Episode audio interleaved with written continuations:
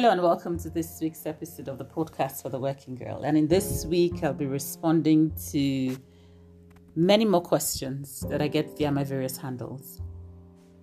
The first question is I'm leaving an organization. Must I tell everything in my exit interview? Now, this question doesn't have a lot of context, so I'm going to be making some assumptions. That when he or she says everything, it means probably talking about the whole house and the kitchen sink. And if the person is saying, Must I tell? then it means that there were probably unpleasant circumstances.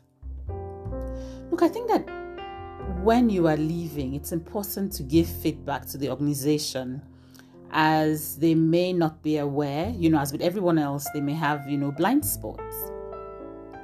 But it's also important to choose your words carefully. You know, I say to people, you can say anything, anything to anyone if you choose your words carefully. And that, of course, means, you know, professionally, um, politely, um, you know, and then choosing words that, you know, don't make you appear, you know, bitter or don't make you, you know, appear upset. And so you're talking about what the issue was, talking about, you know, the impact. And obviously, you know, you're leaving. So, because feedback is a gift, you really have to demonstrate that, you know, you're giving this feedback not for you because you are leaving, but for the people that are behind.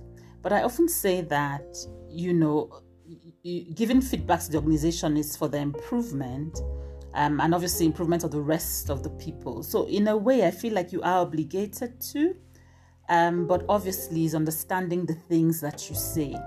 Now, it's important that I say that you can say everything that you want and an organization, you know, reserves the right, you know, on how to use the feedback.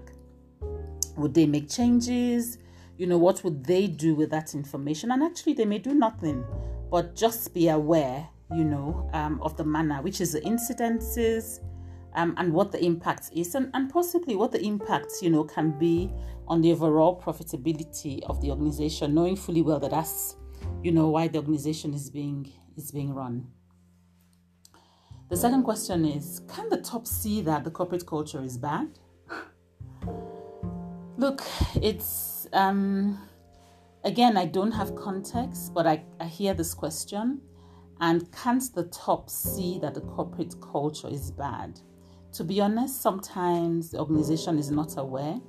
Sometimes they are aware and just don't have the the wherewithal, you know, to deal with the corporate culture. And what do I mean by that? So sometimes they're aware and they're kind of saying, how bad is it? Is it going to affect profit? How badly will it affect profit? And some organizations are saying this is really terrible and we are doing something about it. And sometimes you may not be aware, you know, depending on your position, what it is they're already doing. Have they found consultants? What are they doing? I remember you know, once an organization I worked in, um, they were trying to change the corporate culture, and I wasn't even aware. You know, they had gotten people, you know, to come in, and the first step was to observe. And, you know, these people had come in as consultants and were observing quietly. And the second phase was interviewing the staff across um, strata. So, so I think we don't know what the organization is doing. They may be unaware, depending on you know where they are and who they are. They may be unaware completely or are aware, uninterested in making the change because it has very little or not as great you know impact on profit or they're ready to deal you know with the sore and think about it some people feel like i can live with the bruise and some people are like, no, a bruise can advance into a sore. A sore can, you know, become infected and kill all of us. So you've got to understand that, you know, depending on who your organization is, people will deal um, corporate culture differently. And again, you may not be aware that they're doing something, or the truth is, they may not be interested in doing anything. Very important that you know you are aware. Now, this I find all the time is someone is taking credit for my work. I'm going to say when next we have this polls and things on the handles that people give a bit more context. But obviously, we'll take it at this level, which is someone is taking credit for my work.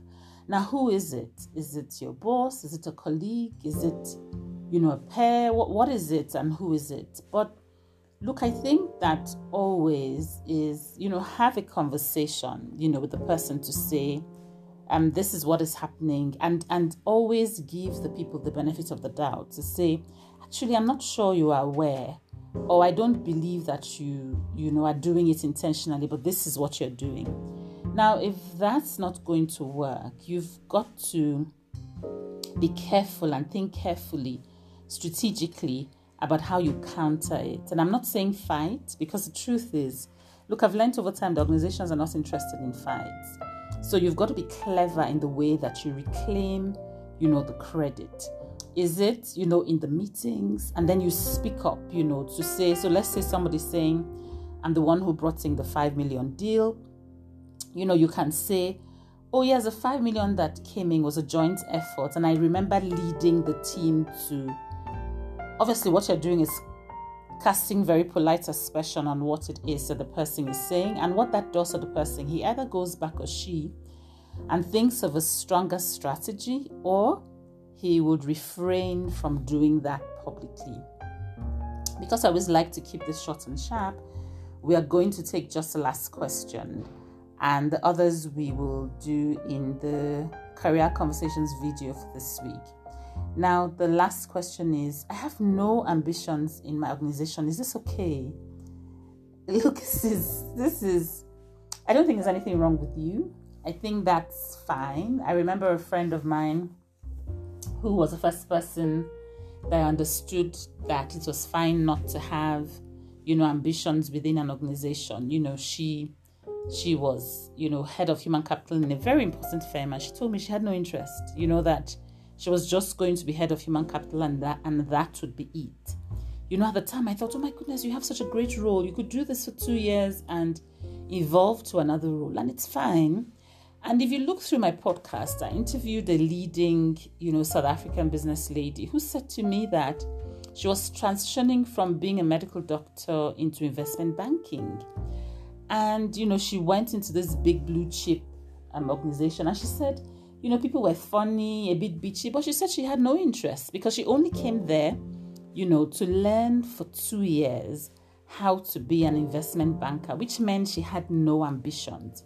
Look, as long as you do your work effectively, productively, um, as long as you, you know, bring in good contributions and you are aware of your next steps, which obviously, as you say, is outside the organization, I'm sure you'll be fine because whatever reference or things that you get would be valuable for your next steps.